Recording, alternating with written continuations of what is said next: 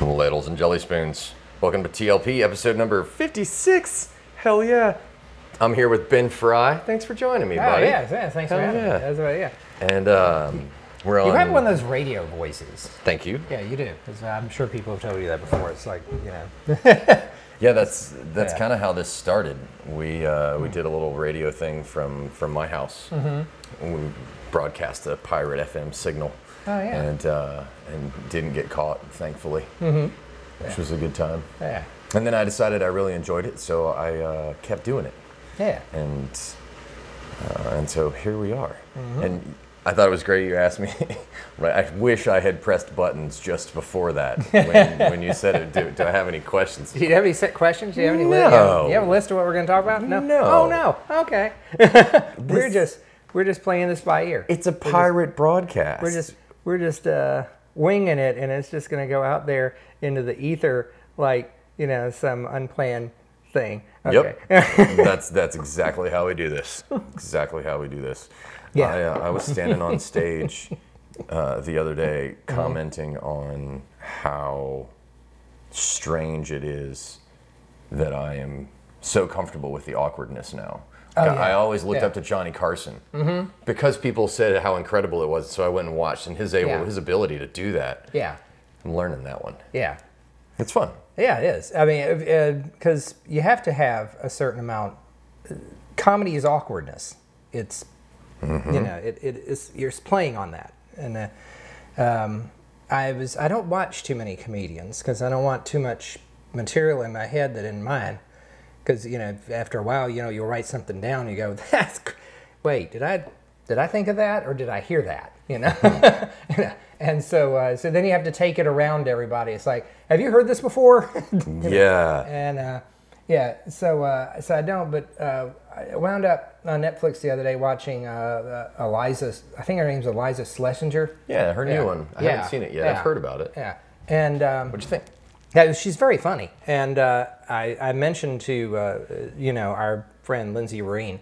Mm-hmm. Uh, I said uh, she's she's funny and she's also really hot, which is you know Mm-hmm. n- an unusual combination. And she said, "Well, that's sexist." and uh, and I was like, "No, no, no. You, no, I'm not saying that it's not because she's a woman and she's hot and funny. It's that everyone." who is good looking has a problem expressing funny. It's it's just a, hmm. it's yeah. I, I think you have to have a certain amount of awkward weirdness to be able to be funny. And so it's harder for somebody who is really like what we think of as classically handsome or or beautiful to be funny because then you're like you know you, know What do you know about the struggle? right because because people who are good people who are good looking are taken seriously and that's the last thing a comedian wants to be is taken seriously It's true. It's true. Um, and the yeah, people just go along with what pretty people say. It's bullshit. Yeah, mhm, yeah, yeah. so, so you have to have that little kind of like, uh, you know, Woody Allen without the, you know, sexual predator thing. Uh, Good you luck. know, right? You have to have that kind of like, you know, um, uh, Andy Kaufman, Woody Allen kind of looking, you know, weird kind of a little bit something that's not quite completely okay if you if you get because you know people go well you know Seinfeld isn't ugly he's not ugly said, well no he's not ugly but you know he's not going to be cast as James Bond either he has a face he has this he has a, a face that, that looks comical it has a it projects a kind of a uh, like a cartoony kind of vibe Yeah, I was thinking know? the way he holds Yeah. his mouth. Yeah. Mm-hmm. uh, he's got that that look of just go. yeah uh-huh I- Yeah, Yeah, and so that's yeah that was uh, that It- was my thing. You, you have to have a certain awkwardness, a certain um, thing about you that people can find relatable. yeah. You know, because there's a lot of times also very modelly looking people. It's hard to relate to them. you know? It's- it's- yeah, you're perfect. Okay. Yeah. well, hmm. But uh, but yeah, so there's that, and uh, you were talking just on the relatability. I wanted to double back to something Yeah. that you were talking about before I got to turn this on. Um, something that I didn't know we we shared in common.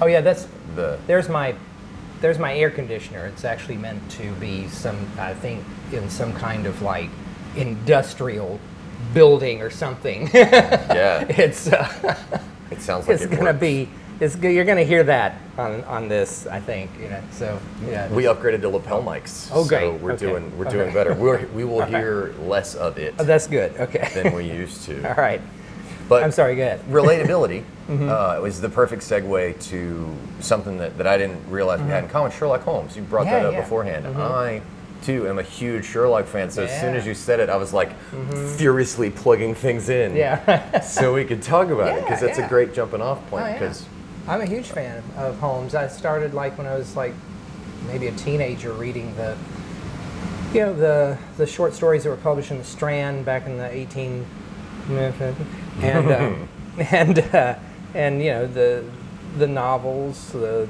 uh, Study in Scarlet, you know, uh, and uh, and and then watching like the Basil Rathbone movies. Yeah. And uh, for the longest time, Basil Rathbone was like, "Well, that guy's Sherlock Holmes. That's that's who you think of when when you see Sherlock Holmes." No. yeah, refresh my memory. I Mm-hmm. think I remember that, but f- yeah. fl- paint a picture for those listening Yeah. that may not have seen the Basil Rathbone. Oh yeah, versions Th- of they Sherlock. were. Uh, the, I think I can't remember what production company made them, so I'm not going to say.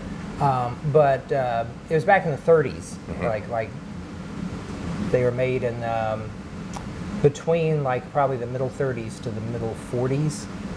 Um, so you know they, they they did the Hound of the Baskervilles and Study in Scarlet, you know, uh, and and I Basil think of it as like uh, the Alfred Hitchcock era. yeah, kinda. Yeah, Like, yeah. It's just what my mind Hitchcock sees. went a little further into like the 50s and Yeah. 60s too, but uh, but no, uh, I mean Basil Rathbone had the look, you know, um, when Arthur Conan Doyle described Sherlock Holmes, he described it as a tall, gaunt man, big nose, you know, Mm-hmm. you know, and uh, and he just embodied Sherlock Holmes for for that era, I think. Um, and then uh, the BBC and Granada Television in the 80s came out with uh, the Adventures of Sherlock Holmes, and what they did was they took like each of the individual stories from like the Strand, like um, the Redheaded League, and you know uh, things like that, and they they made them into into episodes and um, into one hour episodes, and they did it with such uh, perfection. I mean, the, every little detail. I mean, you could stop that um, those shows, and uh, I, I don't know if you saw the the illustrations that Sidney Paget did. Um, I- in, I think uh, so. In the old books, Yeah, yeah, yeah, yeah. Okay. it's like they recreated those things. And uh, the, the, the, the actor's name was Jeremy Brett, who portrayed Sherlock Holmes, and he was um, he was just magnificent. I mean, he was just like the, the whole thing was like looking at what you saw in your head when you read the books Yeah. and um, and so those were those were great. An interesting thing, the uh, the old Basil Rathbone movies. Um, a lot of people like, and I, I, I like it too. The the Sherlock um, uh, series that Benedict Cumberbatch was in that updated Sherlock Holmes into present day. Well, they they predated that. They did that when uh, they brought Holmes into present day later on, uh, when they were in the Basil Rathbone movies. Uh, Oh, okay. uh, and uh, because, and the reason they did it was it was the 40s, and World War II was going on, and they thought it would be interesting and kind of a a way of plugging the war effort, sort of at the time, to have Sherlock Holmes battling the Nazis. yeah, battling Nazi spies Yeah. and stuff. So that's Superman was going to Yeah. battle Nazis. Oh, so yeah. was Sherlock Holmes. yeah, right, By right. George. yeah, and uh, and so they, they did that, and it's like, well, you know, they they were the first ones that modernized Holmes. Yeah, so I thought that was interesting. But uh, I do like the Jeremy Brett modernization of, of Sherlock Holmes. Um, it was my son that actually told me about it. He said, "Have you seen Sherlock?" And I was like, I don't know. You know, Sherlock Holmes is the 1800s. He's the, Yeah. you know, it's, uh, I don't know about making him modern, you know. And uh, and I watched it, and the way they did it was so, I think, just reverent to the material that they took it from, and that it was that it worked.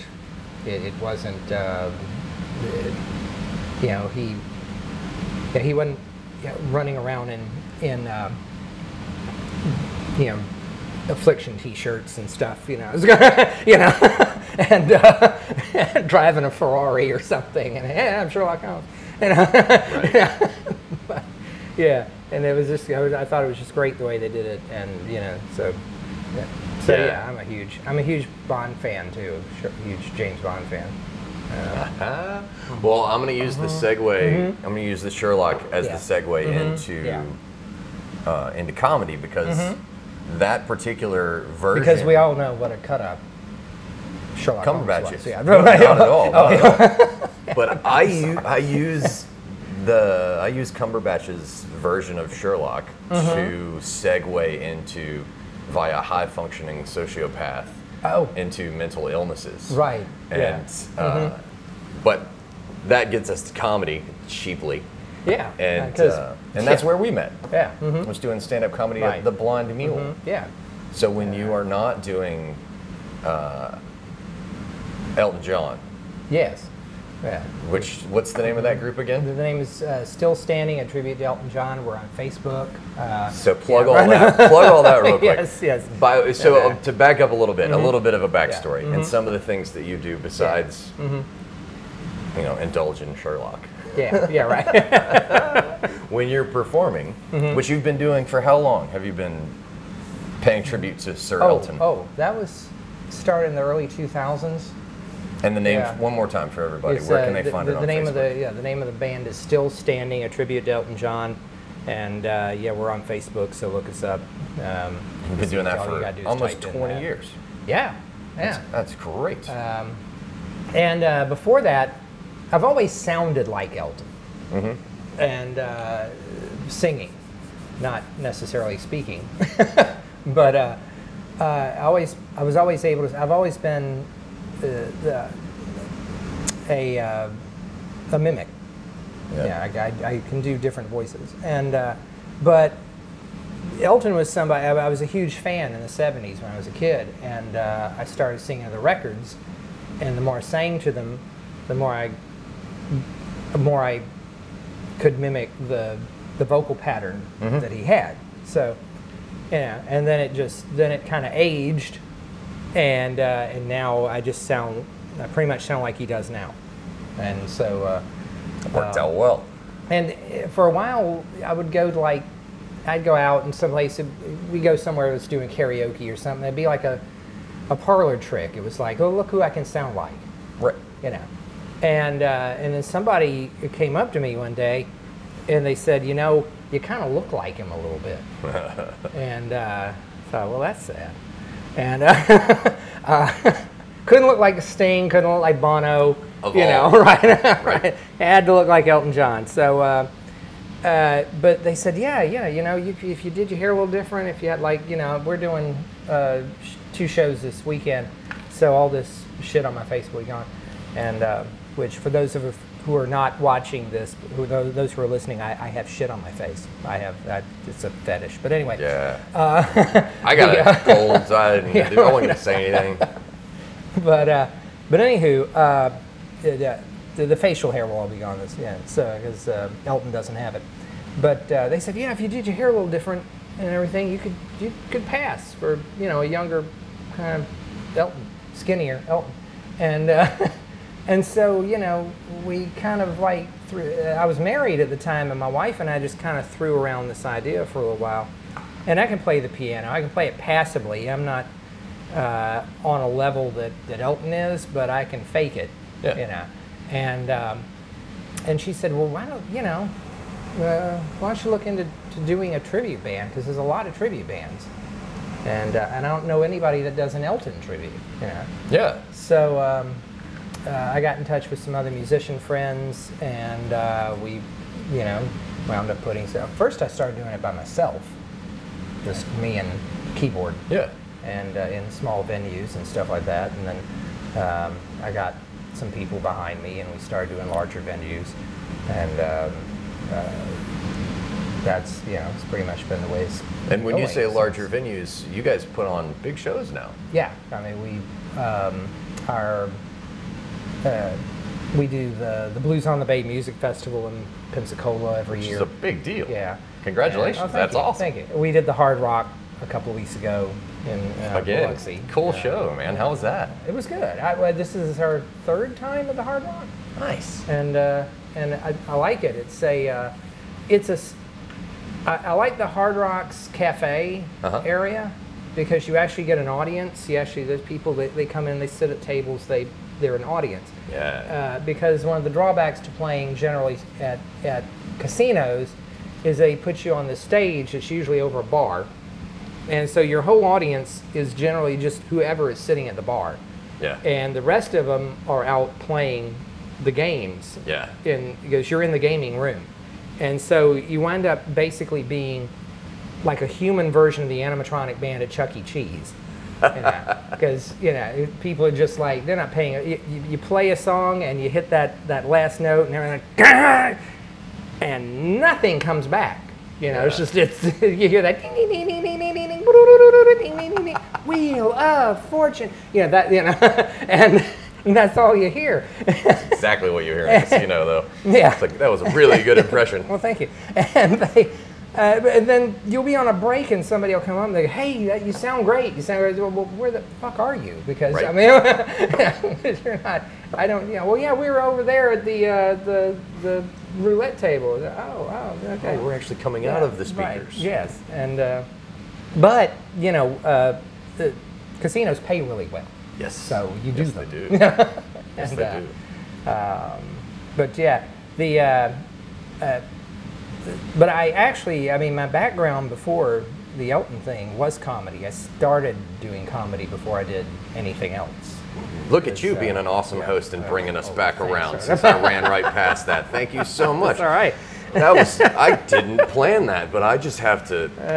Uh, you oh, fucking thank- rock, thank dude. thank you Good job. I. So you Yeah. started doing comedy before in you got in, into the music. Yeah, 1990 was when I first started doing comedy. Wow. Uh, and I had uh, About the time Empire Strike Strikes Back was uh, was hitting high def VHS, if I recall, since Right. you've got an Empire Strikes yeah. Back. Oh, hey, yeah, that's right. Yeah, and you have uh, Rick and Morty.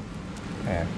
So, Well, there you go. yeah. There's no Rick and. Morty reference for the 90s. No, it's not.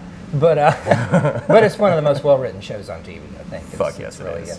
good. Um, Love it to death. but the um, uh, but yeah, the 1990. I, I had just gotten divorced, and um, I was. Uh, I got up one day and I said, you know, I don't have to. I don't really necessarily have to go to this job anymore because I was I was work. I was selling clothes, and um, I said, I don't, I don't really have to go to this job anymore. I don't really have to live where I'm living anymore. I don't really have to. I mean, what do I want to do? Right. You know, and. Uh, and I had thought about doing stand up before. Um, and uh, at the time, being newly divorced, I had no money. and, uh, and, and so uh, uh, comedy has no overhead. You don't have to buy equipment. You don't have to buy instruments. You don't have to buy. Uh, mic- you, you go. You walk in. They hand you a microphone that they bought Yeah. yeah. and you just do it. So uh, I was like, yeah, I might, yeah. So uh, I called. Uh, there was a place in Mobile at the time called the Mobile Comedy Lounge. It was on Highway 90, Yeah, I remember. uh, I remember. next to Whataburger and Food World, and uh, Yeah, yeah. yeah, it was. Uh, it's a great location for nothing. It was really, I mean, truly, uh, yeah. and uh, and so um, There was a Mexican restaurant out there, Yeah. not too far. I can't remember the name of it, but they had El, El, some of the best. El Euro.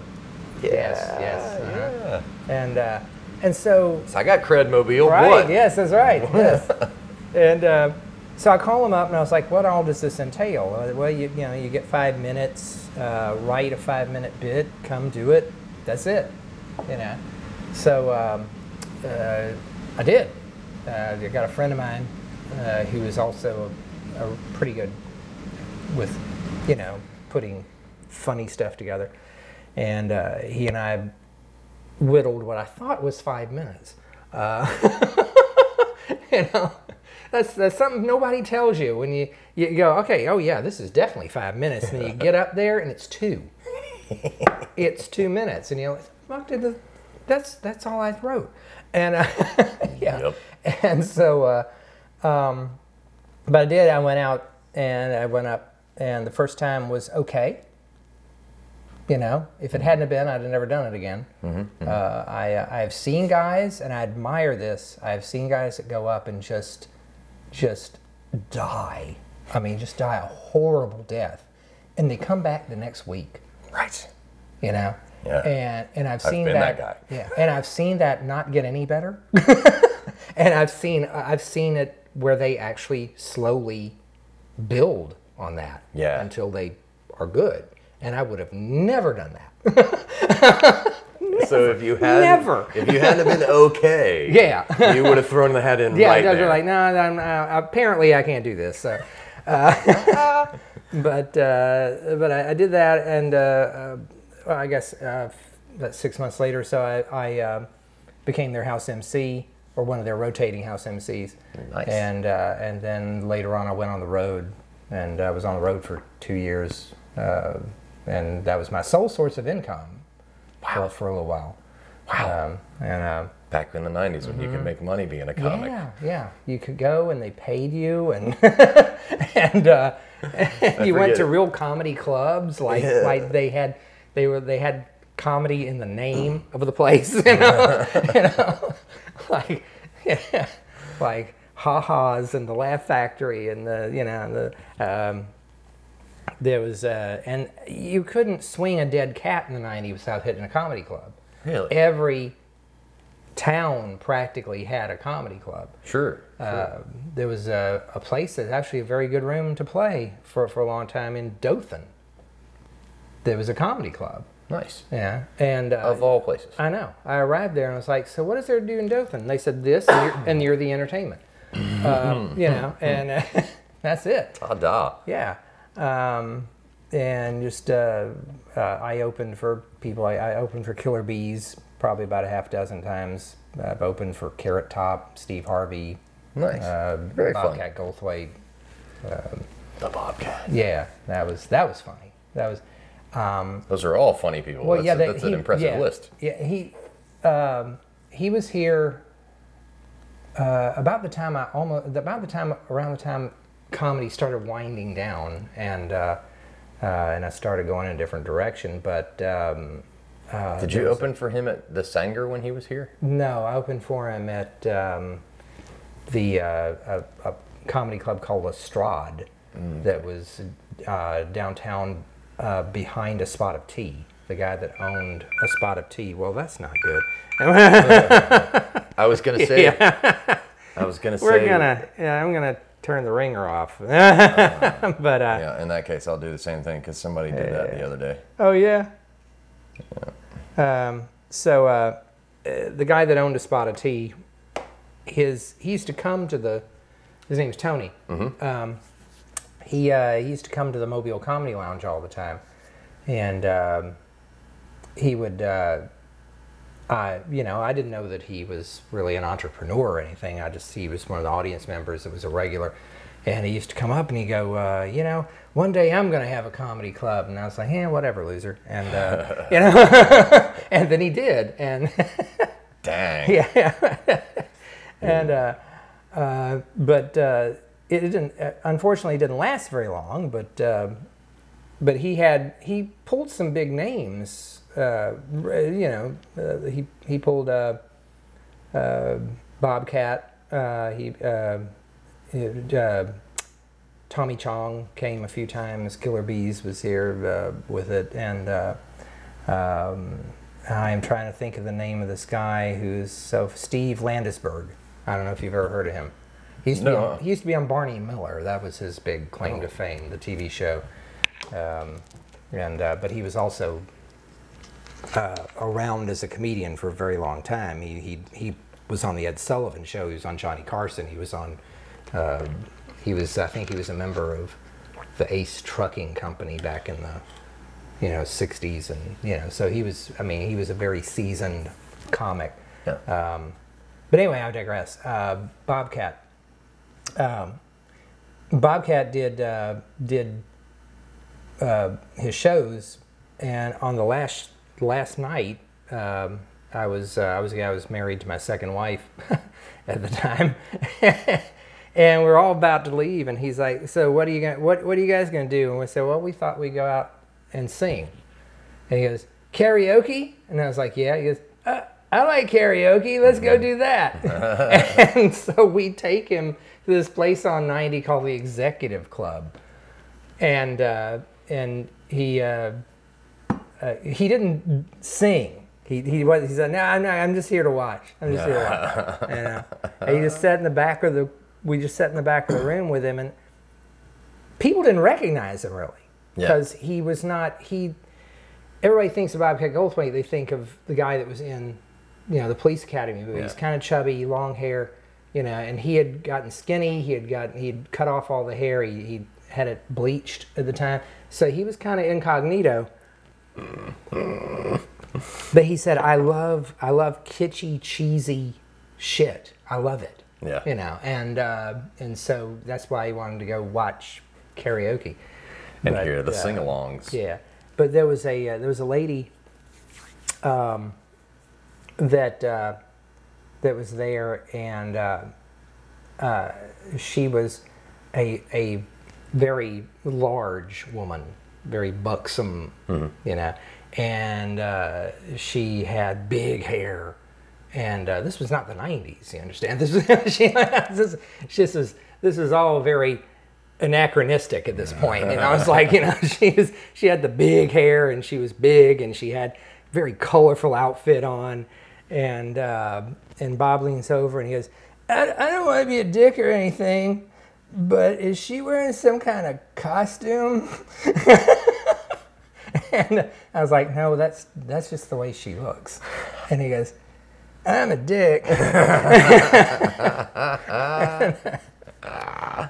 Not at all. Yeah, right. Not at all. he's uh his he does not his voice is not like that's that's like how he speaks normally Mm-hmm. Yeah. about what I did just now. He, Yeah, yeah. He does this this thing all the time. Like everybody expects that Bob is gonna be like this all the time. No, no. In fact, I don't know how he does like 45 minutes of stand up in that voice. I don't think he does anymore. I, I hope not. No, yeah, I think he's I'm sorry, dropped it 'cause, I mean. I, I, that's hard. The, the- what I did just now, Yeah. you know, it's Yeah. hard to do. and uh, it's the same with Gilbert Gottfried. I don't know how Gilbert Gottfried does what he has. his. I guess you know people's voices are what they are, but and uh, when you're imitating, you're doing something unnatural to you. But uh, but uh, I I don't know how Gilbert Gottfried does this voice the entire time. It's got to be annoying even to him. Yeah.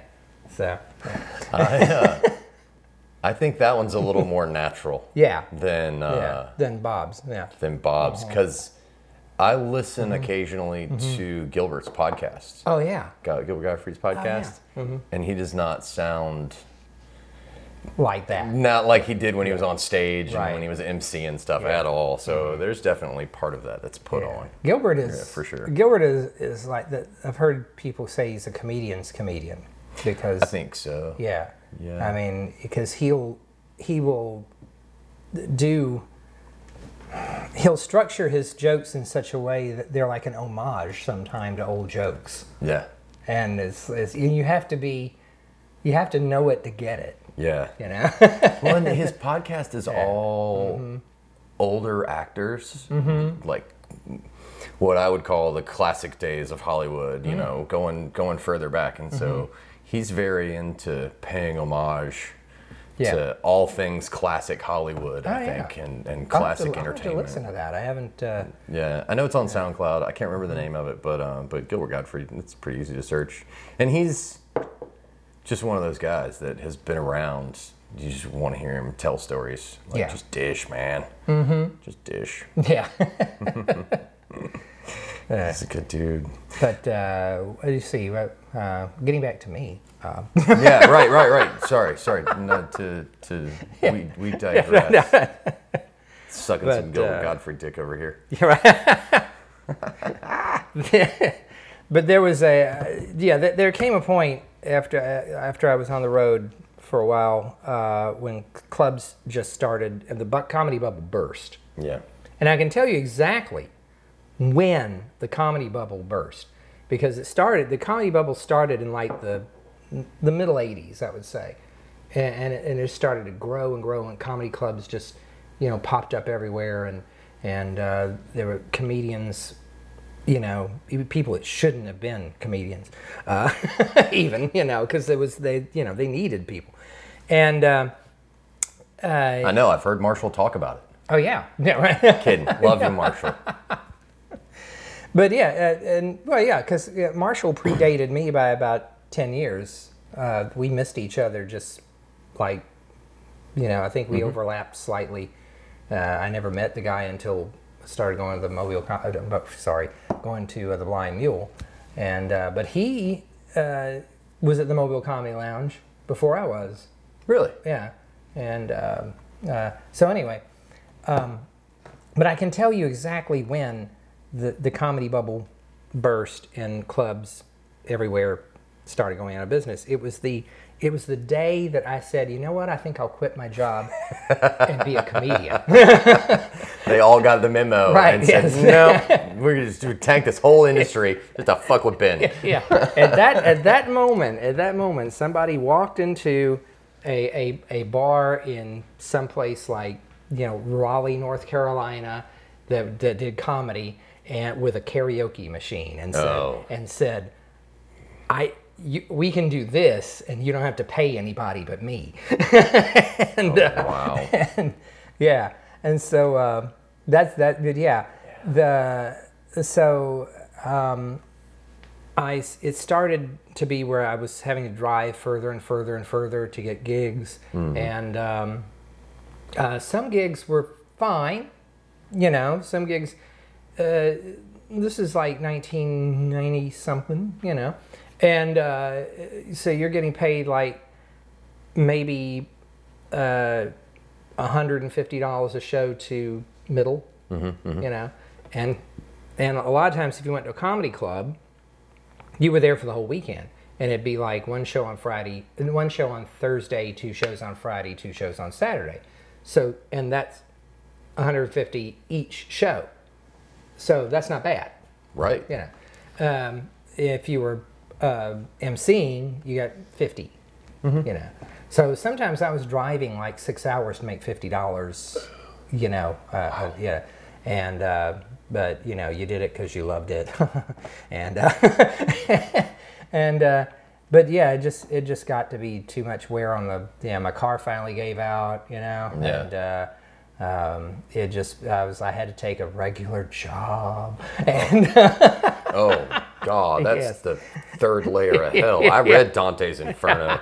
Corporate America. yes like yes yes Corporations. I have to say corporate America. Yeah. Corporations. I've been pretty lucky in that. I have been pretty lucky in that though, because uh, uh, when I took my regular job, I was uh, I was sitting in the food court of the mall. Remember that? Okay.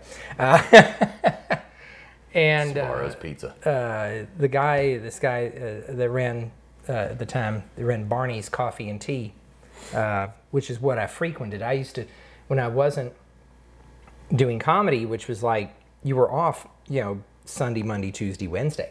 so um, I'd hang out, you know, and uh, I'm, I was always a big coffee drinker.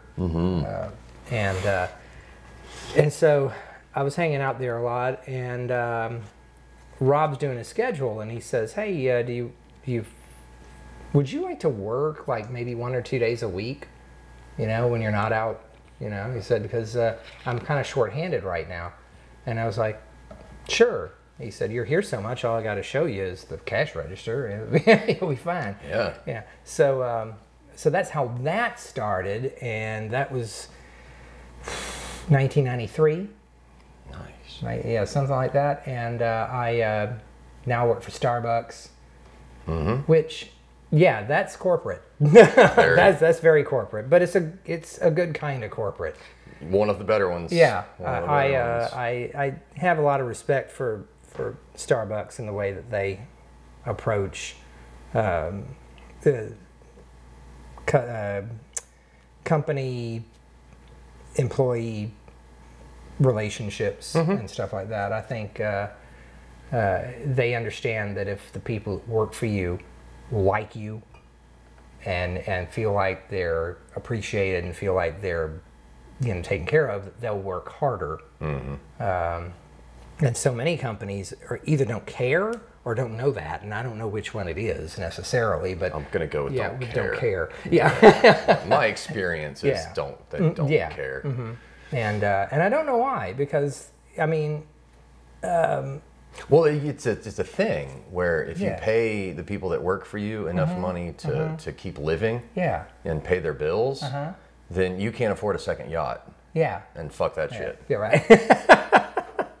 and uh, uh, and yeah, That's how it looks from over here. Right. Yeah, yeah, it is. Uh, it's just that you know, like you, you go into Walmart and you think, what could this place? What would this company be like? what what kind of atmosphere would I be walking into if they actually like treated their employees the way that Starbucks treats theirs? You know, what, well, there's a difference of, between you know- employees Yeah. and uh, what's what's the word I'm looking for? Uh, slaves. Slaves. Yeah. No, that's- yes. Yeah. And uh, in fact, you know, I'm not being very Starbuckian in the fact that I'm saying employees. We, we, we are uh, called partners uh, because we all own some stock in the company. Which is good. Yeah. So, uh, but, uh, but yeah, I just wonder, you know, what kind of, what, how, you know, Uh, on, on what kind of modern futuristic level Walmart would be on now, you know, in, instead of just being, because when Walmart first opened, you know, people were like, "Hey, I'm gonna go to Walmart. You want to mm-hmm. go? Yeah, can I go? Yeah, I need some stuff." And you, and now it's like, "Oh God, I gotta go to Walmart. oh fuck. Oh, I don't know. Should I just go ahead and have another bowl of mayonnaise and just put it off till tomorrow? You know, I." I just don't feel like dealing with going to Walmart, Yeah. and it's become Yeah. that. And It has. It has. Why do you think it's become that way? Like, why is. I think that that's a, a major part of it. I, I think that they they don't uh, really care that much about your experience as a customer, and they don't really care about much about their employees' experience as employees. They just know that you're going to go there because you have to, mm-hmm. you know, at mm-hmm. some point. Mm-hmm. you, know, you might you might divert here or there. You know, it's like, oh God, I'm not going to go. I, I- I'll go spend a little more, but there's something. But th- eventually, there's going to be something that you need. Yeah, sooner or later. At 2 a.m. yeah, You know. yeah. When there's no that. other option. and they got you. You know, and and Bastards. and then there's some people that I think just don't, for whatever reason, because you can you can watch these people all day on social media and see what goes into Walmart. You know, you know that just like man, Walmart's great, and uh, Yeah. you know, yeah, I'm gonna go to Walmart, you know, and and hang out. That's that's that's when you know you really have issues. is uh, hey, I'm gonna go to Walmart and hang out. um, I'm gonna ride the the trolleys that you know have the Oh, have the, people movers. The people movers, yeah, yeah. I'm gonna The people movers. uh, Heck yeah. Mm-hmm. The the uh, you can't call them crippled mopeds anymore. no, That's, uh, well, that's, uh, we're, not we PC. can. It's not politically correct. It's it's not. It's uh um. We can talk about that for a minute. The uh, what mopeds? well, yeah, no, um, and political correctness in comedy, because uh, um, it's um, you know Jerry Seinfeld said he, he won't do uh, Colleges. colleges anymore Yeah. because they're so sensitive about um, and and you know when you think about it, I don't know what Jerry Seinfeld would say that would offend you that much. Uh, right. I mean, he doesn't even he doesn't even curse. I know. Yeah, I, I I watched him do 90 minutes one night at the Saenger recently, and and didn't you know didn't say a curse word. So I don't know what he would be saying Yeah. that would piss somebody off that badly. There will. I His- think one of the things, if I were Jerry, Mm-hmm. and I haven't heard him talk about it yet, but if I were Seinfeld and some university asked me to come Mm-hmm. and then they said, but we don't want you to do. I'd stop right there and be like, uh, "Did you s- fucking Jerry Seinfeld? I Right, think that's yeah. me. Yeah, right. And you are not Jerry Seinfeld. And who's telling who to do what? Yeah, right. Yeah. Bye. Mhm. Yes. Like yes. I'd, I'd quit right then and there. Yeah. But I get walking into, uh, you know, this safe space. Yeah. It's a. It, who wants to walk into a fight with one arm behind yeah, your back? Right. And So comedy can't fun. be a safe space. No, it's not. No, Com- no, no, I mean, no. it can't. Truth. It's got to be truth. If Yeah. it's not the truth, it's not funny. uh, uh, um, Steve Martin said. it's not always true, Steve Martin said comedy is not pretty, and it's not. Yeah. It's Yeah. it's you know it can be ugly and it can be uh, in your face, and Mm-hmm. it's supposed to be. I mean, it's supposed to. It's tragic too. It can be. It's the I other guess. side of yeah, comedy, yeah. right? I've been through some tragedy doing comedy, but uh, It's the reason But, uh, pretty people aren't funny. Like Yeah, where, we right. started. But I mean, if you don't, if you don't have that, even a clean joke, even funny, a, you know what I yeah, mean? even a clean joke has to has to kind of slap you in the face with something. Innuendo. Otherwise, otherwise, it's not it's not going to give you that reaction. Mm-hmm. You know, um, you know, you, you you can't be safe and be that funny. Right. Yeah. Um, That comedy club Mm-hmm. closed. I heard somebody tried to do a clean comedy club, Boston, New Mm-hmm. York, somewhere like that. you can do it. Didn't make it. You can do it. And I think it depends on the comedian. Because, like I said, Seinfeld. Yeah, but that's he- not he a whole club. Yeah, right, yeah. That's He- one right. person's act. Right, exactly. Yeah. Well, that's the thing. It It's individual to the comedian. Yeah. If, Yeah. if, uh, if that's the way you speak normally, Then people buy it. right. Because it's real. Yeah, yeah. I mean, if you There's just honesty. don't curse a lot, if you're just not, you know, and and if you don't curse a lot and you do it, you, you amp it up in order to be funny, people can tell. Mm-hmm. People get that. Mm, does your mother know you're talking like that? Because you don't look like the kind of guy that you know. My friend Melvin has said that before. He's he's that way. Yeah. He, he's he's just like yeah. It doesn't feel natural coming from me. I say what's what feels natural to me, Yeah. and that's yeah. But that's it.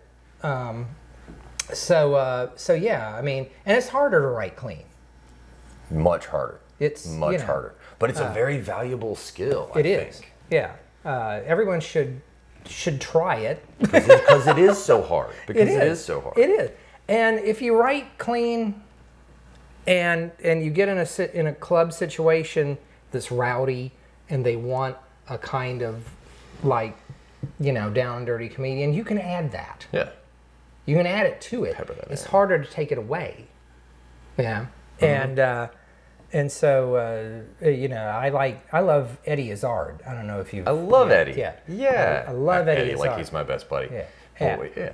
And, Great uh, comedian. He is. And- Dress to Kill Mm-hmm. was one of one of my favorite specials for a couple of reasons. Because it was one of my entrees into oh, this is as much performance as it is writing a punchline. Yeah. Like there's Mm-hmm. he was the first storyteller that caught me off guard.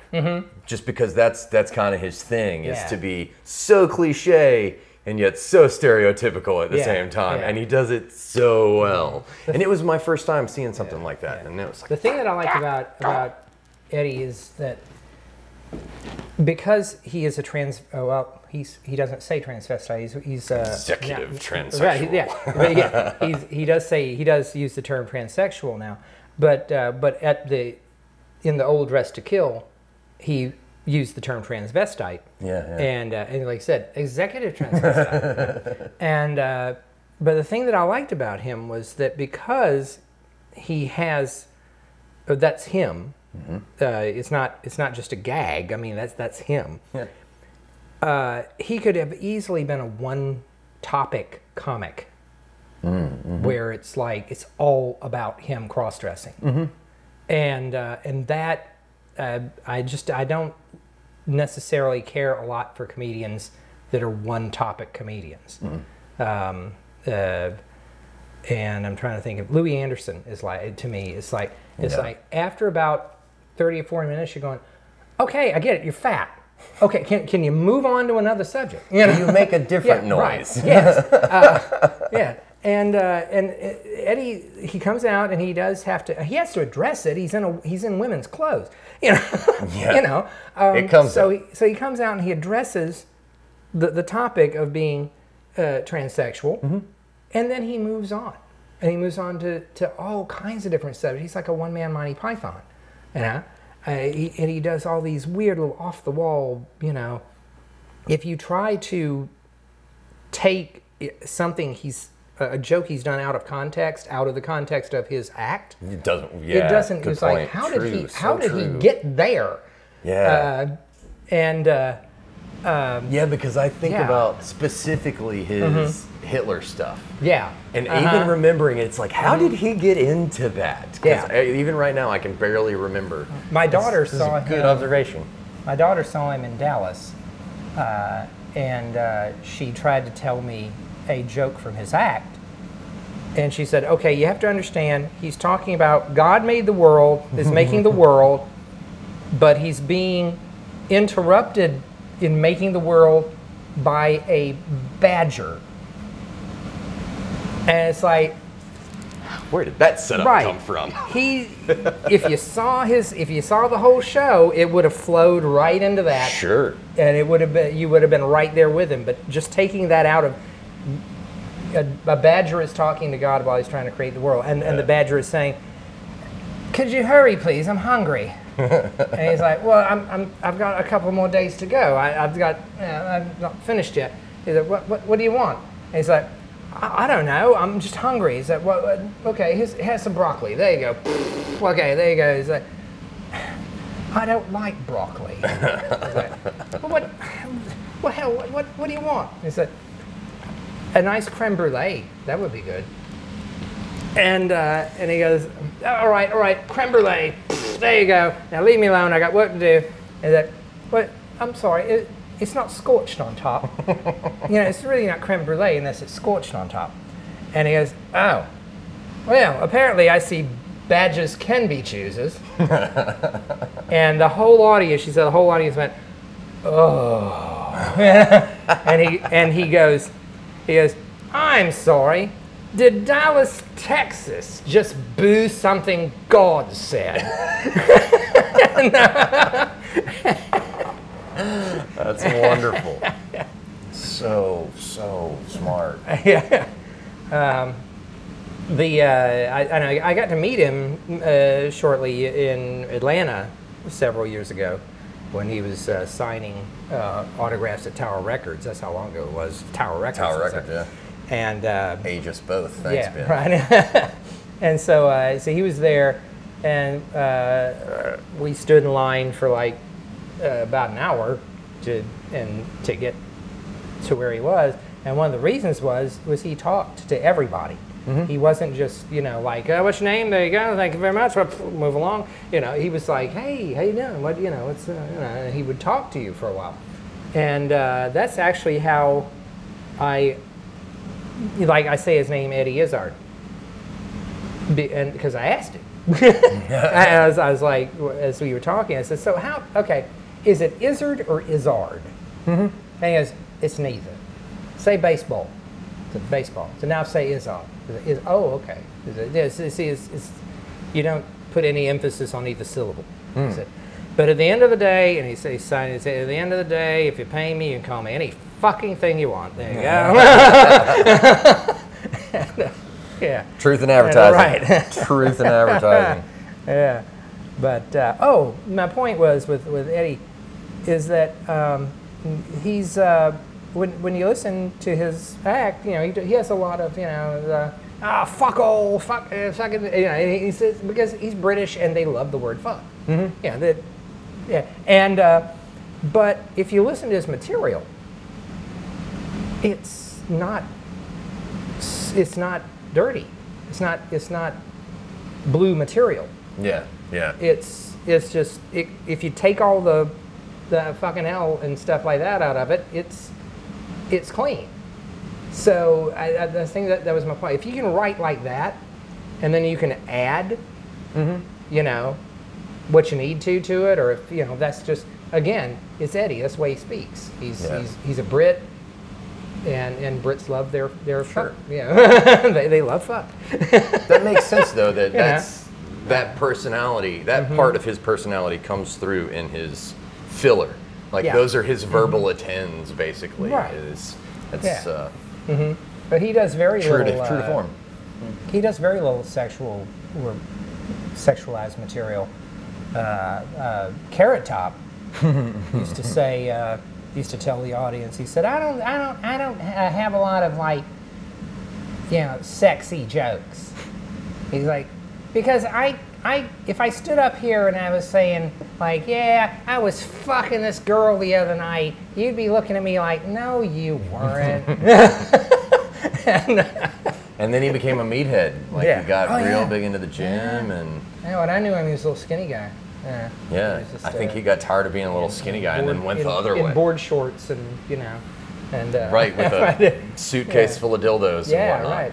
And uh, um, we used to when he would come to Mobile to do the Mobile Comedy Lounge, uh, we would hang out at the mall for the show because he loved hanging out at malls. Uh, he said every every town he and I got into this habit too. When every town I went into to do a show, I would wind up checking out their mall. just to see Yeah. was it an And, uh, accurate representation of places Yeah, sometimes, yeah. yeah Sometimes? Right? Yeah, yeah. And uh, and there's some great malls. I mean, like Orlando has like, you know, some some fantastic malls. yeah well there was what Yeah. the mall of america did you ever Yeah. make that one like the no. biggest one in the country or Yeah, some shit that's somewhere up in. Uh, midwest yeah, I'm trying to think. Is it is it? Um, it's not North Dakota, but it's somewhere in Wisconsin, that. maybe? It's somewhere in Montana. an area where you don't want to be outside very much. right right Hence the whole mall. Yeah. know, yeah. Eh, Or Edmonton Mall in, in Canada is the same way. It's like because it's Canada, it's fucking freezing outside. You know, yeah, the biggest mall in the world. Yeah, because nobody wants to be outside. they, they covered. You know, they, right. they basically Yeah. just covered a whole town Right. Yeah. so they could share the heating bill. right. So It's our front to climate change. yeah. So anyway, he he and I, uh, you know, we hung, we'd hang out at the mall, um, and uh, this was i when he was like really first starting out, and he had been on a few things like Caroline's Comedy Hour on A and E and mm-hmm. stuff like that. And he hadn't really hit the Tonight Show yet, or or anything like that. So every once in a while somebody would come up and go, "Oh, you're that guy, you're that comedian." I saw you know, but you know, mostly, you know, you're just walking around, and and he looks like he looks all the time, mm-hmm. you know, and so uh, they had a Dippin' Dots place in the mall at the time, and um, this Because they're Yeah. the mid 90s. Right. and uh, and so uh, this chick is, uh, I'm sorry, this young lady it was the mid '90s. You can call her a chick. Yeah. We established yeah, right. that. Yeah. She's eating uh, Dippin' Dots thing, and uh, and so you know, uh, Carrot Top, whose name is Scott, uh, uh, he, Scott goes up to her and he's like, he's like, hey, where'd you get that? And she just does one. She does this. She's like, and uh, for those just listening, she snubbed him basically. She just, she just went "Eh," and just turned around and starts to walk off. And he goes, he's like, hey, I'm not hitting on you. I'm. I just want to know where you got your ice cream from, you fucking bitch. you know, and. And because she's not, she didn't even turn. She just kept right on walking. Wow. Like you know. And there is And, uh, the tragedy no. on the other side of comedy. It's ugly and it's nasty because to be that funny, yeah. oh, Yeah. don't snub somebody that that's that's funny because Mm-hmm. they're gonna be mean. That's fucking great. You fucking bitch. Yeah, and you know at that point I was like, eh, he's, uh, let's not do that in the mall. I don't know all the uh, the Mall the, security mall guards. security here. and, uh, you know, but uh, he's like, God damn it, what is that? You know, but yeah, his his name is Scott Thompson. That's his Oh, I didn't know that's his that. real name. And uh, I uh, also he lived in uh, Winter Park, Florida, when I also lived down there. Mm-hmm. Um, and uh, I was working at a coffee shop. I was working at Barnie's Coffee and Tea Yeah. uh, in Orlando, and uh, he walked in one day, just walking. I didn't, you know, we neither one of us knew the other lived there, you know. Really? Yeah, and uh, so he walks in, and I was like, "Hey, Scotty," and he's like, "I know you," and I was like, "Yeah, I, I, I used to open for you in Mobile," and, the, and he goes. Fuck! In the middle, I was like, "Oh, okay, let's not." Whoa. Well, that's a rare occurrence Yes, to run into yes, somebody. Yes, uh, right. You know, yeah, the comedy world is very small. it is. Yeah, and uh, uh, I've been, I've been really, uh, I, I, I really have gotten friendships out of comedy that I've really cherished. Melvin Jackson is, is one of those guys. Um, he was at the Mobile Comedy Lounge when I first walked in there, and um, and Killer Beaz.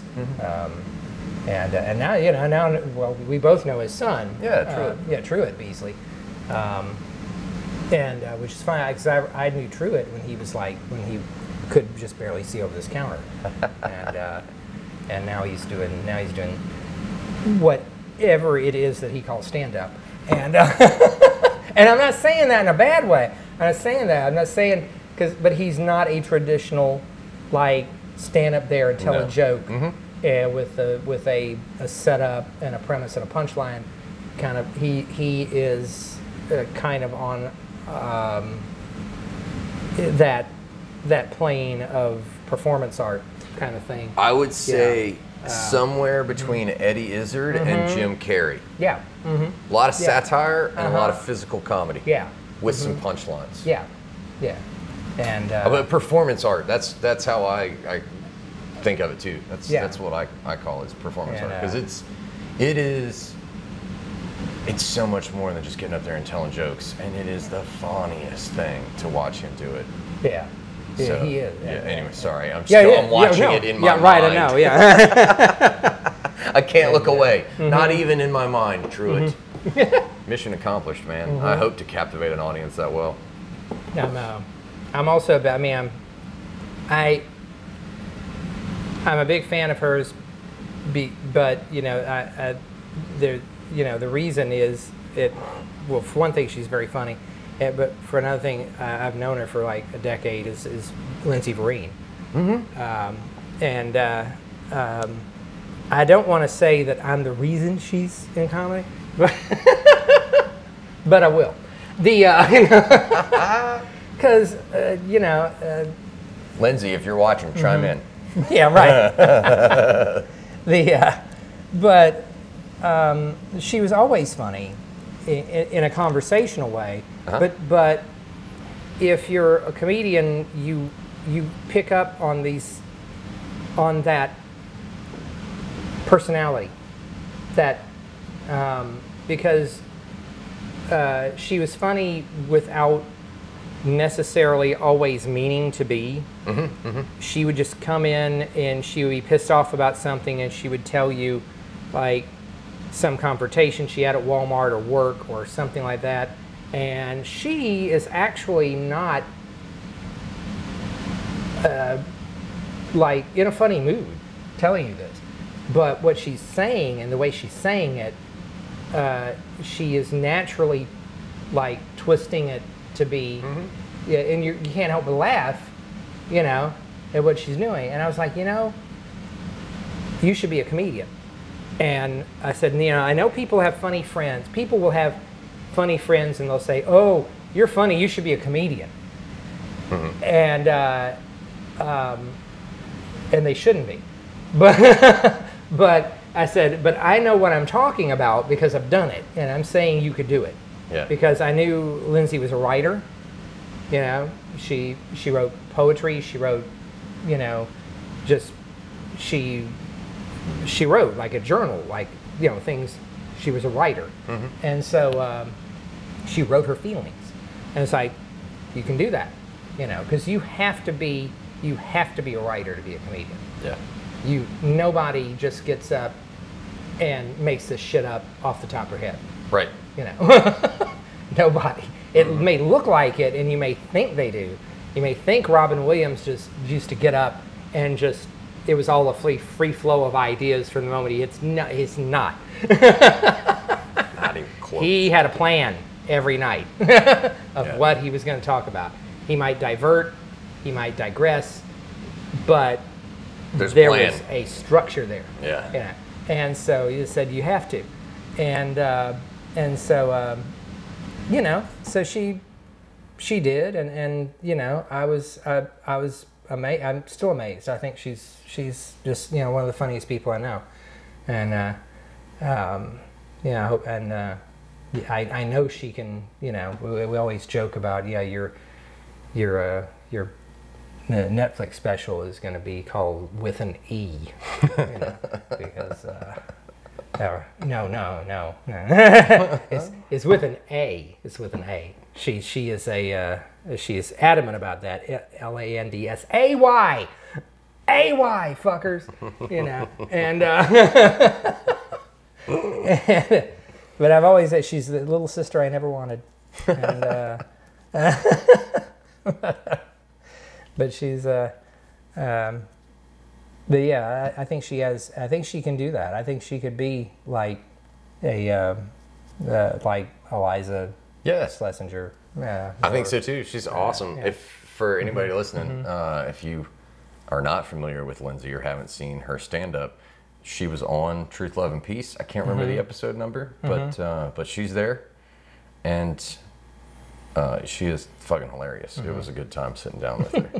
Yeah. So yeah, go check out uh, Lindsay's episode. I'll uh, I'll tag it. In the I like the name of your podcast, by the way. I'm Thanks. I'm an, I'm an old hippie at heart. Truth, Love, and Peace. Yes, that's right. Yeah, yeah. I am a, uh, I'm an old hippie.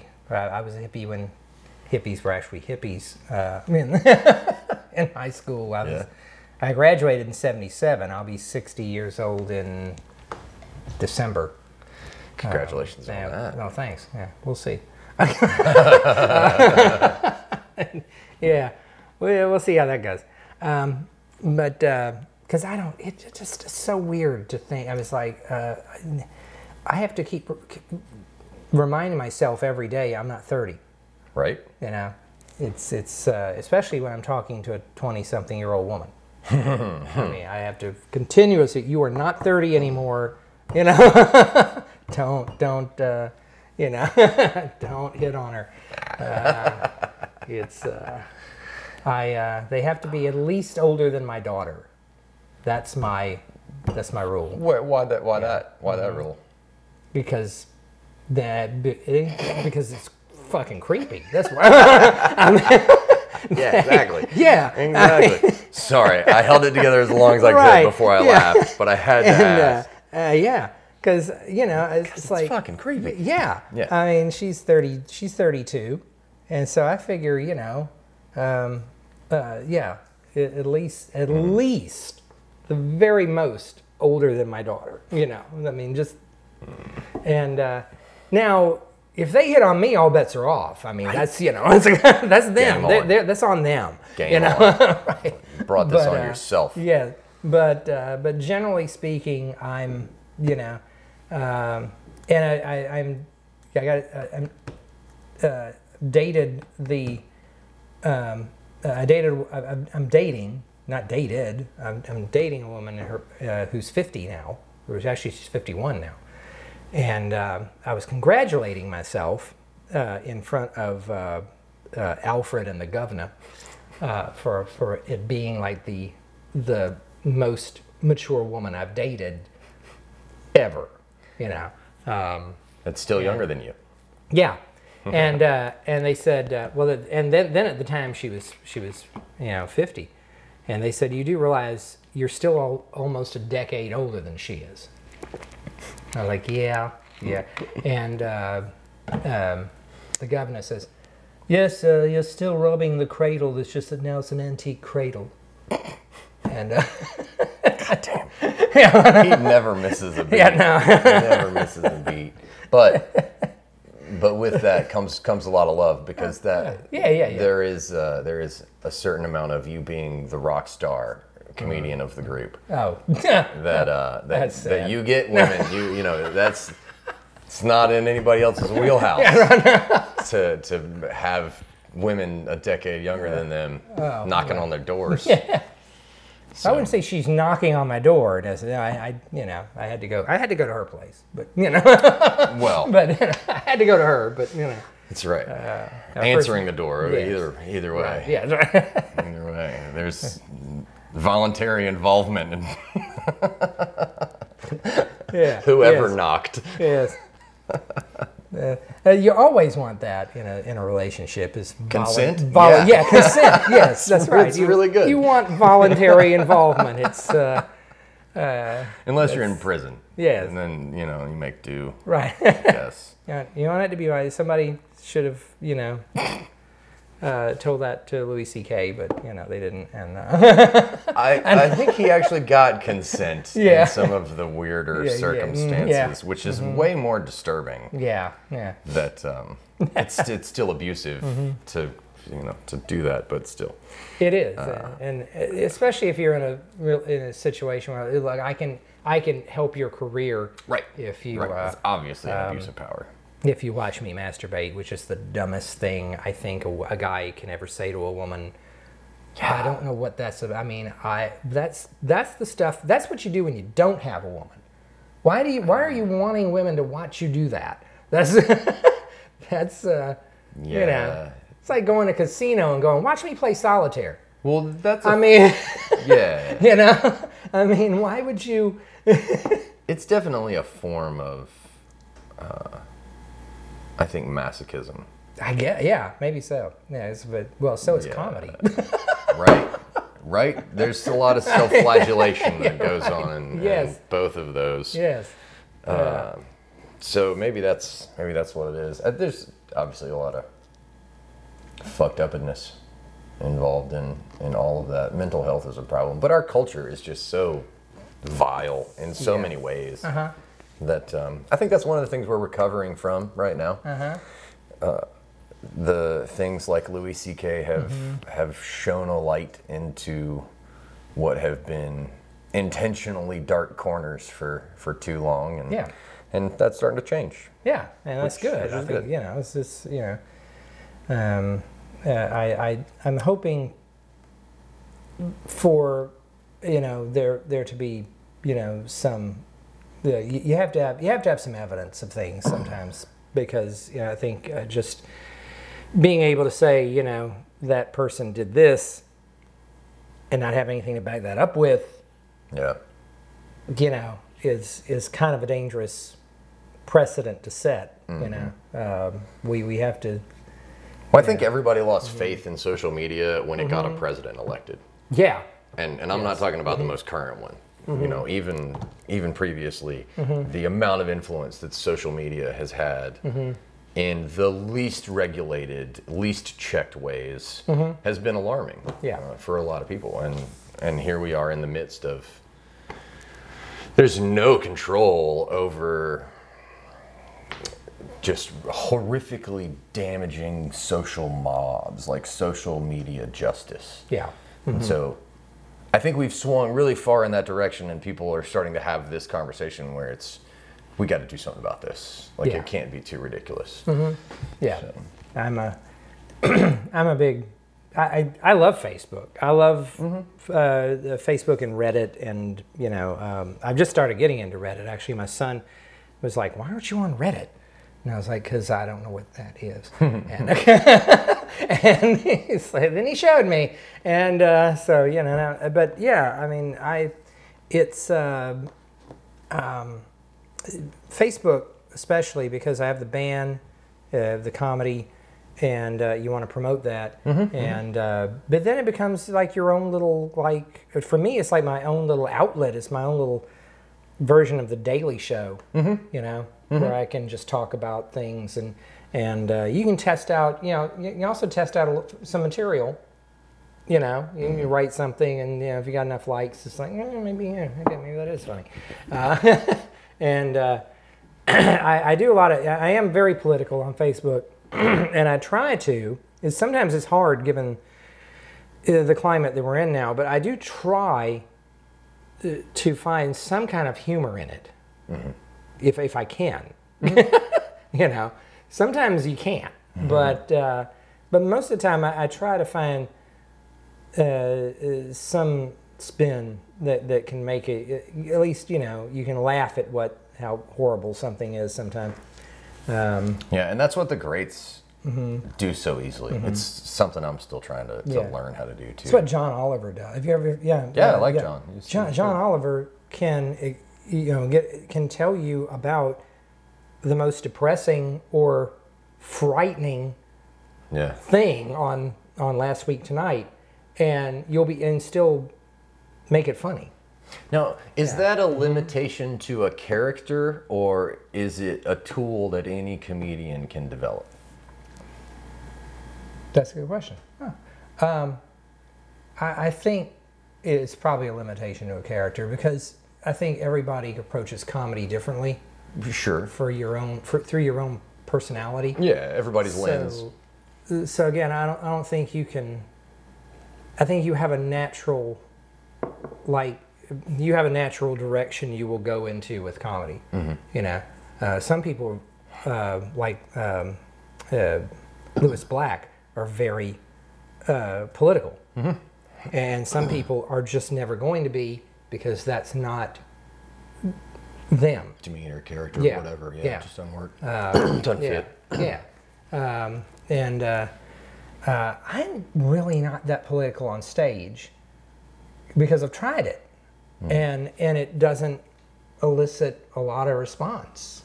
I don't know whether just people are tired of it, Probably. That's, there's a touch of that. or uh, and then sometimes I've done it not meant to be, but I just did I just did a joke because I thought it was funny, and uh, and that's where that that's where it works. Mm-hmm. It's like I'm not trying to be political. This is just funny.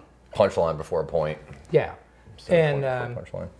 I was uh, and, and if something's going on in in the world, especially you know very recently, um, that's that's on everyone's mind, and and well, you can go up and not address it, but it's on everyone's mind. Yeah. Yeah. Um, I had to do a show in Pensacola one night um, where um, the day after an abortion doctor had been murdered. Oh. Yeah. And um, I was uh, I was talking to the other comedians because I hadn't gone up yet, and I was like, "You think?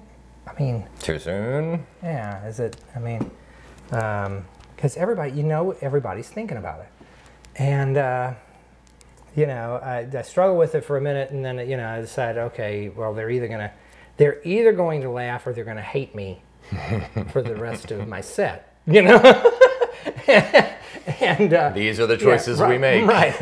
and uh, so I went up and I was like, uh, "Hi, uh, I'm Ben." I, I said, I, "I'm a little. I was a little late getting here. Um, I ran into a problem. I locked my keys in my car, And after what I read in the news, uh, there's no place I'm going to go in this town and ask anybody for a wire coat hanger. and it, then they laughed. Then they laughed, and I was like, "Oh, thank God!" You know. Yeah. but they needed. They they, yeah, they were expecting somebody Sure. to say something Yeah, yeah, yeah. you know and so that you know it was just like it was it was a little cathartic you know and um, Just need somebody Yeah. to take that first step so they can follow you. yeah and uh, so that you know but i seldom do something exactly like that uh, the, the show i did with bobcat goldthwait was october the 1st 2002 which was uh was 2002 was it 2002 or 2001 that was the uh So that was 9/11 was one. not, oh yeah okay it was then it was october 1st 2001 I think it was one. Yeah. Yeah, It was. That it was it was only a month, or not even quite a month after 9/11, and so we're like, how are we gonna what are we how are we gonna approach this? You know, and uh, and he said, well, you know, you can't you can't do a joke about Dead what people. happened. Right. Yeah, right. But you can joke about uh, the people that did it. You know. You know. Yeah. yeah. So uh, so so that you know that's what I did. I can't remember all the bit because it was it was just a short thing, but it was all about you know the them trying to find Osama bin Laden and you know uh, the uh, it was it had just they had just come out with the thing about the fact that he was on kidney dialysis Oh yeah. and that he had sent for a uh, a dialysis machine Yeah. to be delivered to his cave you know? Yeah. and I'm like we can't find him. But FedEx can you know? You know?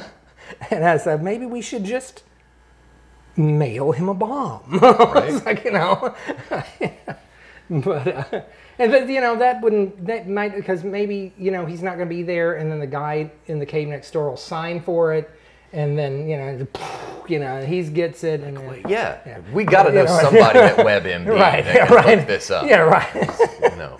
but uh Who is he getting his, his medical supplies yes, through? Don't we own all those yeah. companies? oh yeah. Oops. but uh but that That's a good one though. That's a good one. Six foot tall Middle Eastern guy on mm-hmm. Yeah, know, dialysis. yeah, and nobody can How find we- him. Yeah. find him. He's got better cell signal in a cave than and that then- little bastard that quit Verizon. and then uh, you know, uh, uh, uh, you know, Barack Obama and and his administration was the one that finally got, you know, uh, Osama bin Laden. And um, I, uh, uh, when he when he ran for his second term, uh, which I can't remember who he ran against because I didn't vote for him. uh, it was uh, Romney. That's what it was. it was Romney. I was like, you know, all you have to do, you know, is just go, I got Osama bin Laden, Yeah.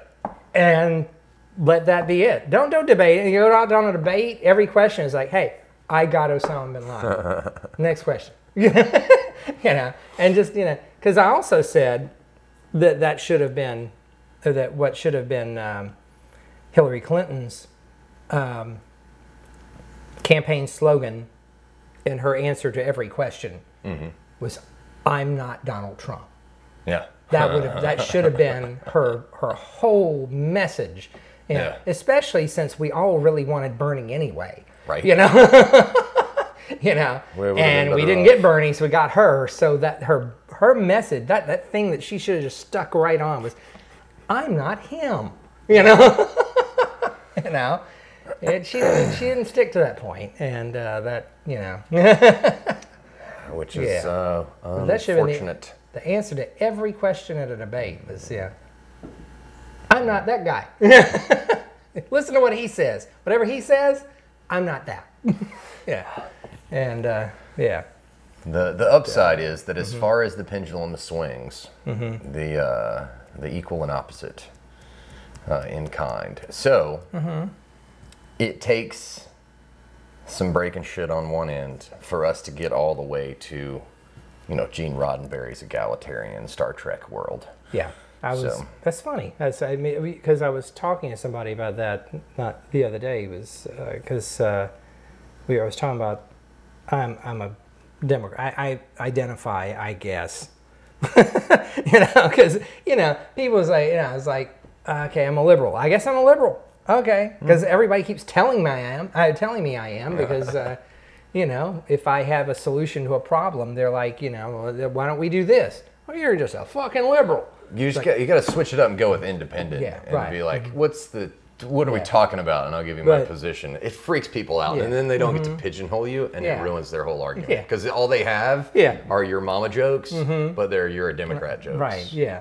That's how sad they are now. So I, I guess you know what I really am is Same's is true on what, the other side, too. is what when yeah a socialist Democrat, and uh, and um, so uh, my point was Sorry, I derailed that's you. all right that's all right um, You adopted the label because Mm-hmm. people kept yelling it at you. yes, um, but damn I lost it I lost it I hate that. That's my Um, fault. that's- So well that's age that's also t- age we were talking about we all would have rather had Bernie, yeah yeah and, And, this the social Democrat gets us to the newly elected Oh. New York. You were talking about Gene Roddenberry and Star Trek. so Yes, that's, that's the difference society. between the difference between um, libertarianism and social democracy Mm-hmm. is uh, social democracy eventually leads to Star Trek, Mm-hmm. and libertarianism eventually leads to Mad Max. You know, you know. I mean, It's, that's just, it's the same yeah. reason that Ayn Rand was fucking retarded because Mm-hmm. individualism doesn't exist. Mm-hmm. No human being exists in a vacuum. It Right. requires a mm-hmm. community. Yeah. It requires another human being mm-hmm. for you to learn to be human. Yeah. And so to pretend like you can equivocate which one is better is to pretend like there's some kind of objective truth Mm-hmm. that everybody has access to, which is total bullshit because truth is the sum total of all perspective. Mm-hmm. Yes. We struggle and we try and we want to get there, but Mm-hmm. any one person that that claims to have all those answers is fucking wrong. And yet Mm-hmm. Yes. Mm-hmm. they keep trying to sell that. Why do they keep trying to sell that? It makes me angry. This is where I get in trouble. I get angry. yes, yes.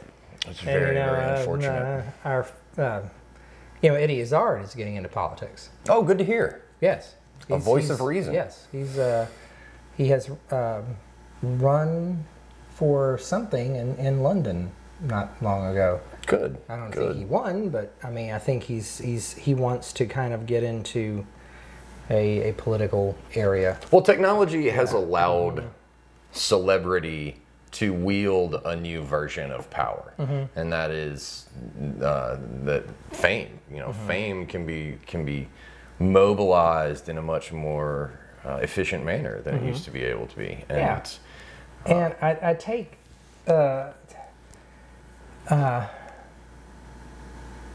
I, I'm opposed to people that, that, are, that are like, why don't these celebrities just shut their mouths because they're celebrities and they shouldn't have an opinion? And it's like, well, what, no, no, they're, they're still citizens. yeah, those people just don't like you their know. opinion. right? That's all. And because they, they never say that about the celebrities that are that Right. that Because they like their their opinion. opinion. Right, Exactly. yeah. exactly. Um, but they do. They they're like you know, uh, you know, they shouldn't uh, give an opinion. And I was like, well, no. If I had that platform, I would most certainly use it. Mm-hmm.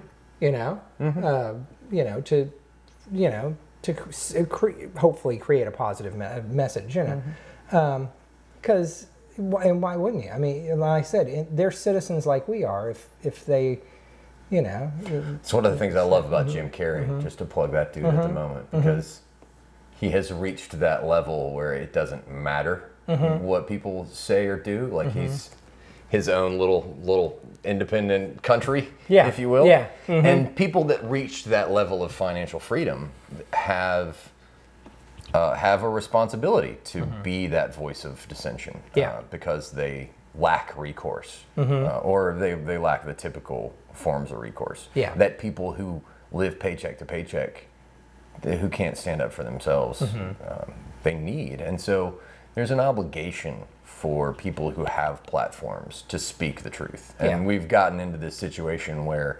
unfortunately, Ayn Rand and, and that whole 1984 Orwellian concept of Mm-hmm. I'm in my house, just leave me the fuck alone.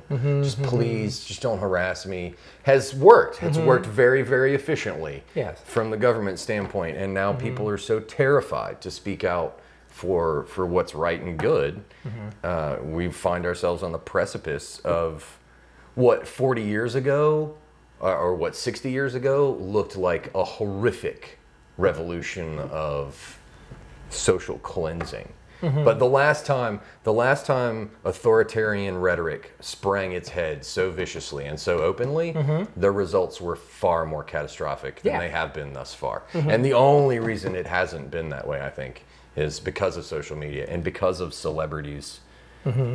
that are able to utilize that social media effectively. But that ties back into mm-hmm. comedy because I think one of the reasons that uh, it's it's interesting that you can tie these big economic booms to mm-hmm. comedy and entertainment Yeah. in particular. But like when all the comedy clubs went away, burst of the tech bubble Yes. and so on and so forth throughout Yeah. history. So it, it it's interesting, and it's always been interesting to me that music seems to be this steady thing in entertainment. Yeah. But when things get really, really ugly, everybody looks back to the comedians Yeah. to do like Dave Chappelle said, like to uphold this this uh, um, tradition, responsibility, obligation to speak truth to authority. Yeah. That's we're the, we're the court jesters. I mean, that's yeah. Um, There's a ton of stuff in Yeah. there. If there's Uh-huh. anything you want to add to that, yes, go right, ahead. No, there is. I mean, it, it's it's it goes back to to being the court jester and being able to, you know, uh, say things um, in a way that isn't necessarily threatening, you know, Mm-hmm. but is still, you know, the, the truth. It's the reason why the king would let the court jester say shit that he wouldn't let anybody else say yeah, because the, he's just being funny. right. Yeah, but he's also saying, you know, that the emperor has no clothes. Yeah, Yeah, and um, uh, it's it's what, and now yeah, and and that's happened that that you know Jon Stewart and you know Trevor Noah and uh, uh, John Oliver and you know some other people to a lesser SNL. extent, yeah, have, have now become a, a, a, new, a news source for people. yeah, You know, yeah. um, Infotainment became news information. some- somewhere along the line. yeah, and uh, When when everything else lost its credibility Mm-hmm. is when that that credibility was shifted. yeah, I think Mm-hmm. to to the comedians, and maybe that's the thing that we can track is that throughout history, there is there are these times when the institutions just are so untrustworthy Mm-hmm. that people look to celebrities and comedians to to make that. yeah.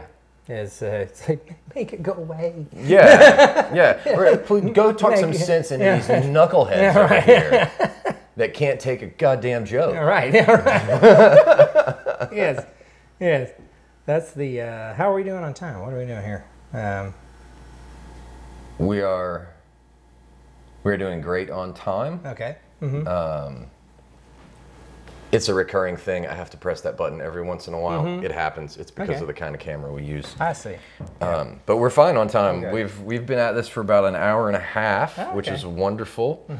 And uh, I don't normally have a time limit, but Mm-hmm. I do I do have to make it over to the Tinderbox open Yes. mic tonight Yes. since it's Tuesday. Yeah.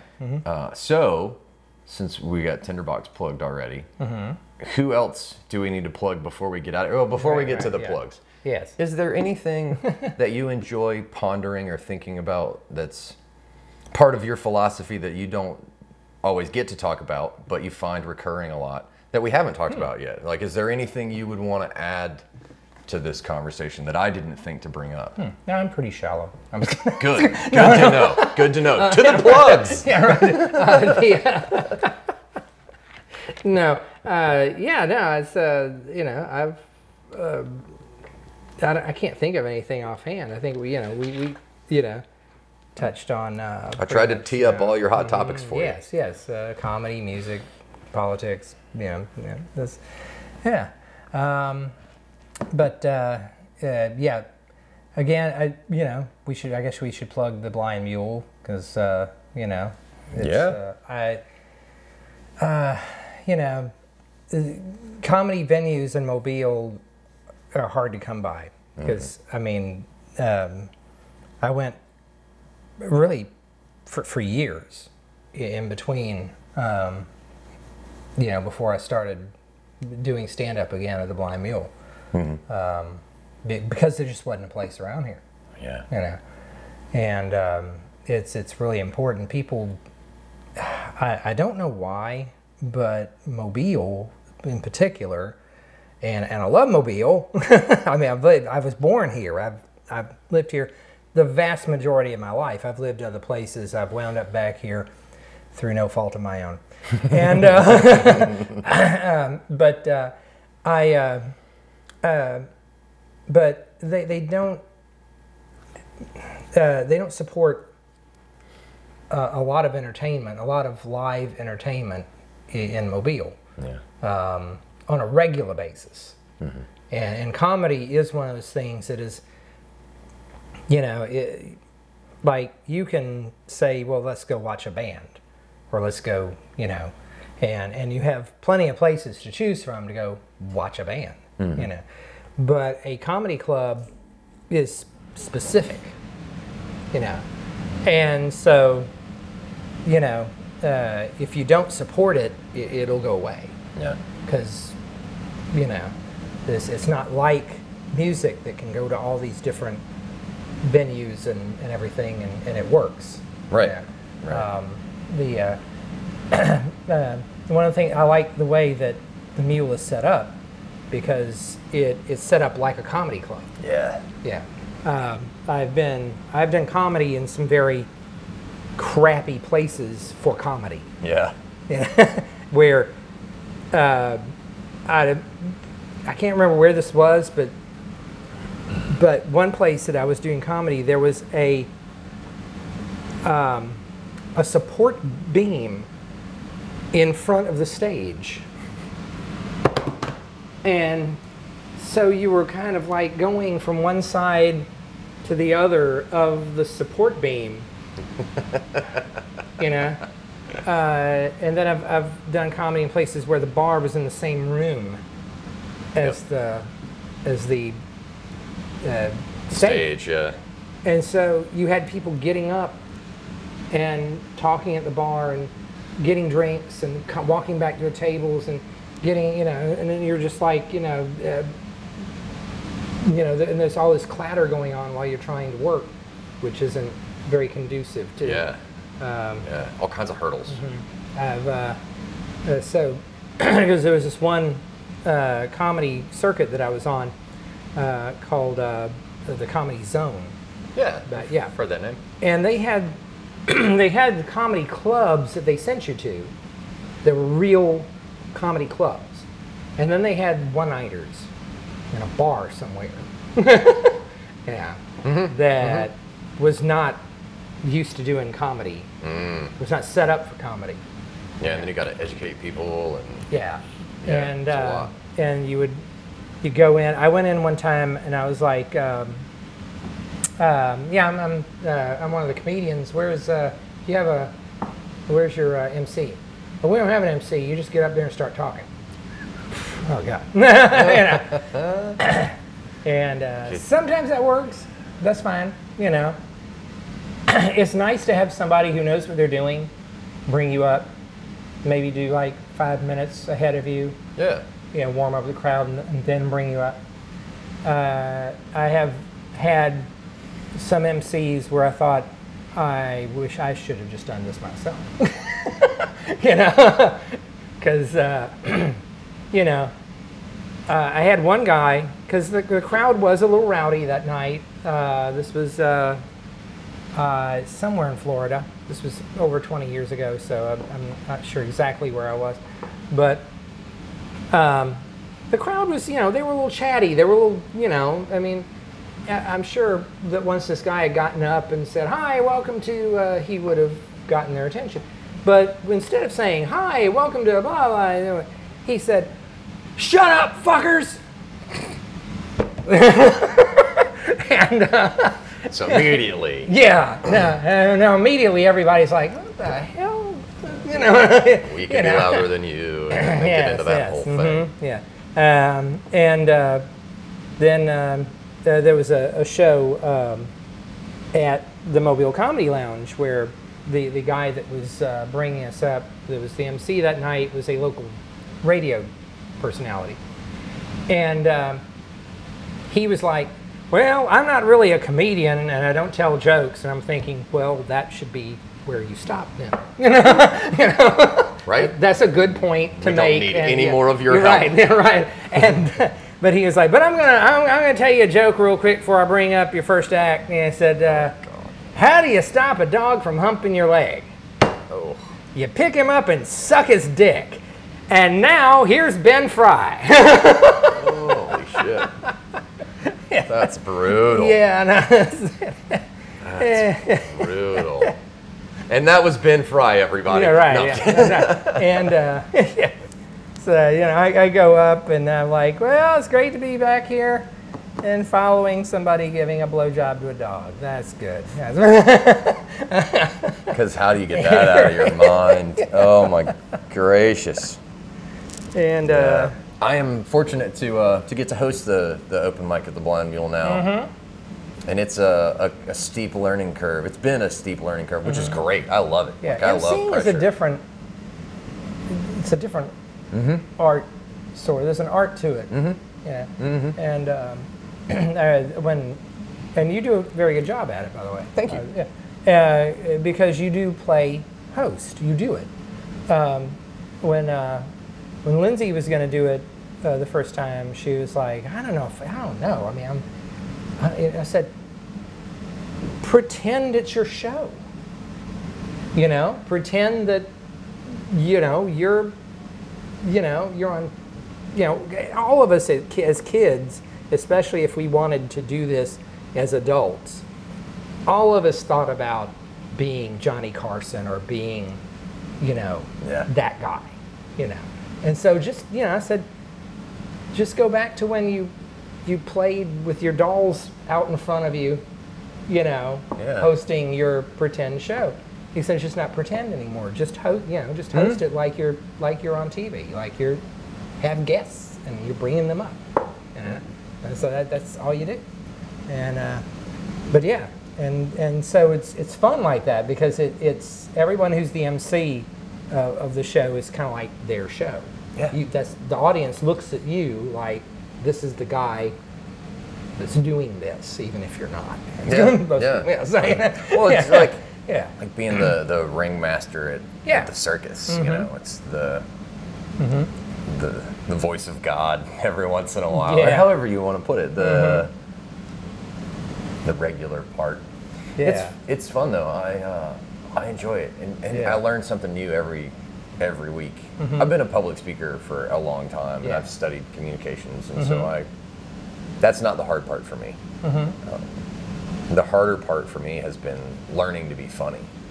And now, as a host, the hardest part is learning to be funny, turning that off, being a host, mm-hmm. turning that off, being funny, going and, and making that transition back and forth. That's something that I focus a lot on working on because that seems to be the, the biggest skill that that I can pick up. Like I've got some jokes that I can pepper in and be funny, mm-hmm. being a good host all the time.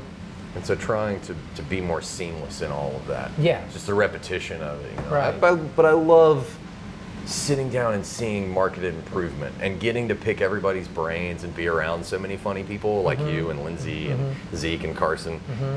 I've gotten to progress faster than I thought I would. Mm-hmm. And it's so fun to sit back and go, I can do this. Yeah. Like, I gotta laugh. Yeah, like, it's yeah. just fun. Yeah. It's great. Yeah. Yeah. There's nothing better, man. I'm so happy I got into it because it's Yeah. it's infectious.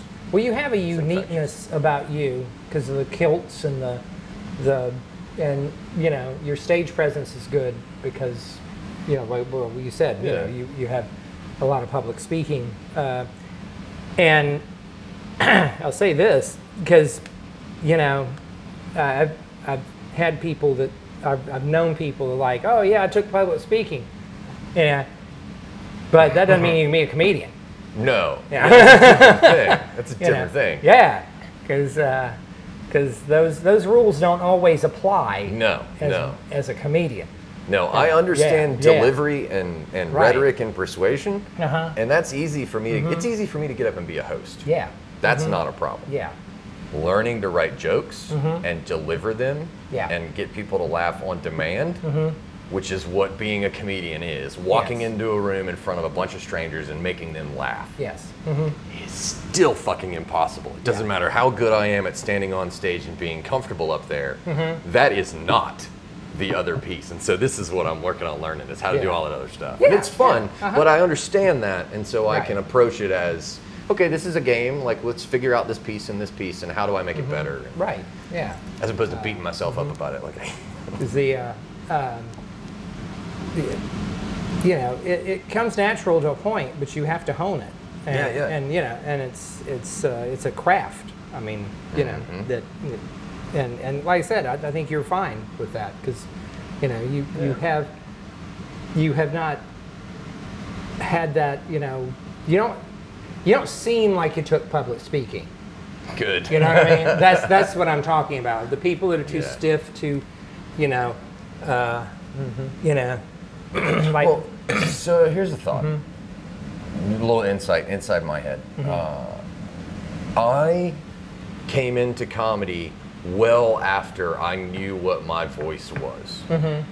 and I use that. I use know my voice as the analogy to, to or as people say, you know, when I really, as a comedian, when I really found my voice and was being, you know, just being genuine and being honest, and it came easy, and you get into Yeah. that state. right, I had a fully developed, like the kilts and all the, Mm-hmm. the stories behind who I am. yeah, I had a fully developed identity Yeah. to bring to the stage, and so that's an That's advantage. Yeah, Yeah, that's an. Mm-hmm. advantage that I had in that just knowing myself, and that's kind of how that's that comes out of the truth, love, and peace thing because I sat down and I took that inventory a Mm-hmm. Long time ago. yeah, And so I've got that kind of in my belt, and that, that for me that's a little lucky. But that means that I've got so much extra work. I find myself working really diligently at, at writing stuff down now. You Yeah. know, I, the best piece of advice I've gotten in the last couple of weeks is write everything down Yeah, verbatim yes. Uh-huh. and, and start practicing your verbatim, you know, uh, getting that out there. Like Right. I've been a little too loose with my stuff. And, so Tony Burkett, and who's edit fucking like awesome. crazy. I always, yeah, yeah. I always write a joke too long. Yeah, me too. Always. Cut all It's- that it's- fat oh out. yeah, and then then I go back. I have to go back and go. Okay, well, I don't need this part This about whole my, yeah, page. right, right. Yeah, I don't need this. And and you know, because you know that old saying, "Brevity is the soul of wit." You have to get it to where it's it's you know, boom, boom, boom. You know, Mm-hmm. and uh, And the same boom, boom, boom over and over. Like Mm-hmm. Yeah. Mm-hmm. that's the part that I've been neglecting a little too Yeah. much. It's- I've is seen that lack people of do. precision. I've seen people divert from that at different times that haven't worked for them, um, but it's seldom. Yeah. Uh, this guy that I knew back in the day, his name was uh, Ron Shock. Um, he was a storyteller, and so his his stuff was not always, you know, premise, setup, punchline, boom, go on to the next thing, boom, go on to the next thing. It was, you know, it, some of it was a long, drawn out story that had a payoff, you know, Yeah, yeah, yeah. and and different little things along the way that would make you laugh in between, you know, yeah. that and you know, um, and so uh, and he was he had a drawl, he had a Texas drawl, and uh, he was part of the Texas Comic Outlaws with Bill Hicks and uh, um, uh, Sam Kinison back back in the day. Mm-hmm. And uh, Notorious company. Yes, they. Uh, but he uh, he had te- he had Texas drawl like this. That was he made him sound like Jimmy Stewart, you know. and uh, and he did this whole joke about not joke. He had he had a story about when he was a kid. Uh, his grandmother had a Pekingese that um, uh, would hump this pillow all the time, and uh, they found out that um that a dog he as, as a as a like a young kid he found out that a dog can't uh, ejaculate uh, unless he's with another dog. You know, unless it's you know. And he said, so I was just appalled as as somebody who was in puberty to think that this dog has spent his whole life not ever achieving, just getting to that point, but not getting beyond it. You know, he said I felt so sorry for this dog, and I told my friends about you know, you know how you know Fluffy didn't you know couldn't you know finish you know, and uh, and he's like uh, so one day my friends and I we got this dog. And we turned him over on his back, and we got that pillow, and we just started rubbing it on him. and and and he said, and his yeah, he said uh, my my friends like, come on, Fluffy, come on, get you know, go, go, Fluffy, go, and and he said, and it was his dog was like also was like 12 years old, you know, because you know that that was another thing. He's like in dog years, you know, this dog is how long has he lived without having an orgasm, and uh, and he's like and yeah, we're, we're rubbing the pillow on him. We're going, go Fluffy, go. And he's, he got the Pekingese and he's got that smushed face, so he's kind of just going, you know, and, and, and then go Fluffy, go, and go Fluffy, go. And, and finally, for the first time in this dog's life, he came. And then he takes a sip of water and he goes, and then he died.